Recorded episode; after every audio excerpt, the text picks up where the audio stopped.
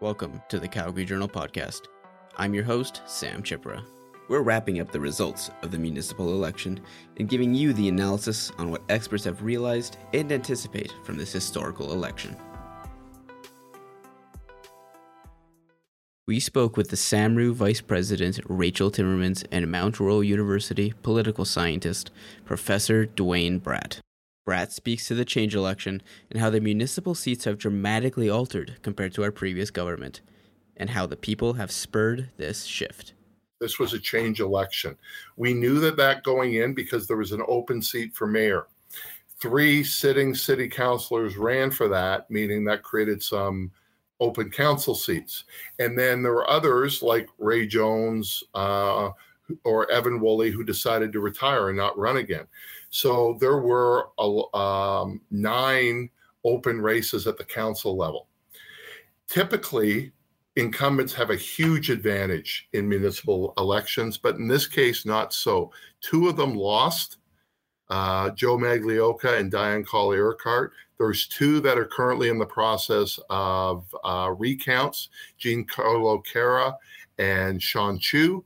And then we have Peter Demong kind of win handily.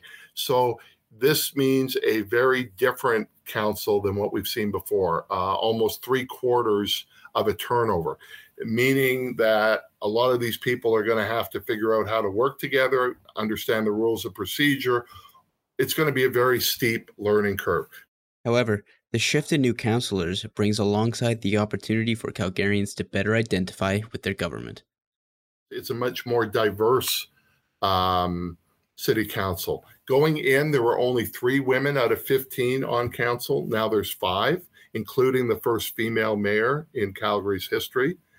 But we also have six racialized Canadians.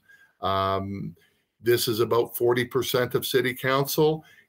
Roughly 35% of Calgarians are racial minorities. So it's starting to look more and more like the rest of Calgary. As well, Bratt says that Monday was also a rebuke of the provincial government. There were three candidates very closely tied to the UCP. Uh, Jeremy Farkas lost as mayor, Joe Magliocca lost as councillor, and Sean Chu is in a very tough fight, only 52 votes ahead uh, in, in Ward 4.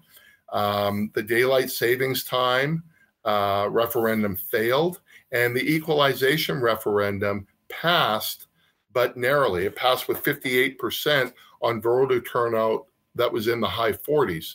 So, not a resounding vote of support for equalization. With all the sudden change in seats, Calgary has its plate full with new issues they must learn to deal with, says Bratt. Let's look at the challenges that this council has. So, challenge one is learning curve, right? Brand new council, some of them with no experience. How do they get up to speed? The second is the relationship with the provincial government, which had been rocky under Nenshi. I expect it to be rocky under under Gondek. And then you've got the the situation of the arena deal and the green line for the LRT. Those contracts are signed, but they haven't been built. So how do you make sure that they're built? You've still got an issue with COVID, and you still have an issue with the downtown vacancy rate how do you get people to move into downtown? How do you get businesses to move into downtown? How does that affect property tax rates between downtown businesses and residents and businesses outside the downtown core? Those are a whole host of, of challenges. Timmermans, external vice president of the Students Association of Mount Royal University, anticipates Gondek to bring a fresh take to the city of Calgary, especially with students. Jyoti is someone who isn't afraid to tackle difficult issues, and she's not afraid af- afraid to to really dig in and, and find what is the best path forward for Calgary. Um, and so I think that I don't know. I think that based on you know all of the options that we had, I'm really encouraged that she's going to be willing to dig into these deep issues, and that she, I don't think that she will allow things to fall off the the table if you know what i mean like making sure that we are you know addressing affordable housing for all calgarians but especially students who are typically in, in a more uh, precarious financial situation than most Timmermans emphasized a focus on Gondek and the council to be able to hold a conversation about improving university livelihoods, something she feels the election is well set up and something students can hope to anticipate. But I think that what we will see um, is actually a change. Well, maybe not a change, but we have a new uh, counselor for Ward 8, where, where Mount Royal lives, uh, Courtney Walcott. Um, did a very good job, ran a great campaign, and, and swept the field a little bit. And so I think I'm I'm really looking forward to what it means having an MRU alumni um, as our city councilor, someone who you know went to this school. They know the struggles of Mount Royal students. They know the benefits that Mount Royal brings to the community, and it's someone who can really champion um, what students need and what the what the university needs um, at council. So I think that's going to be really exciting. And I think it's also encouraging that Courtney himself is a teacher. And so he's going to bring a very important perspective to making sure that everyone in Ward 8, but especially Mount Royal, um, is, is getting everything that they need from council.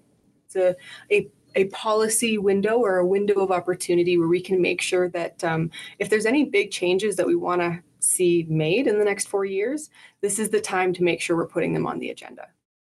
SAMRU plans to push for positive change in students' lives, such as pushing for better affordable housing for students.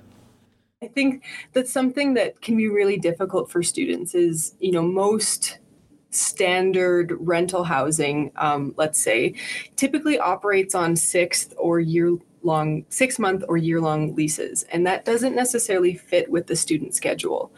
So that's one thing that you know we can look for. Is there areas where we can get um, exceptions for students? Are there student specific lease agreements that we can have the city create templates of? And if someone is renting out to a student, is there some way that we can make it easier to only have leases that exist over the academic year so that if you want to move home over the summer, you aren't, you know, beholden to this lease that you can't afford to pay because you're living somewhere else.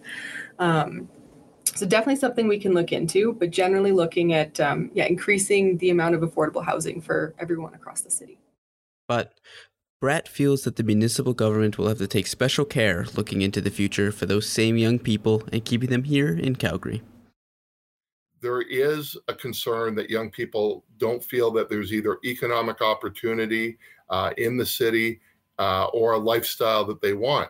So, how do we change that? How do we get more people to go and live in downtown Calgary. One of the options about those abandoned floors of office buildings is to convert them into residential condos and apartment buildings. So maybe that does something uh, and to create a more vibrant downtown area, similar to what Toronto has or what Vancouver has or what Montreal has.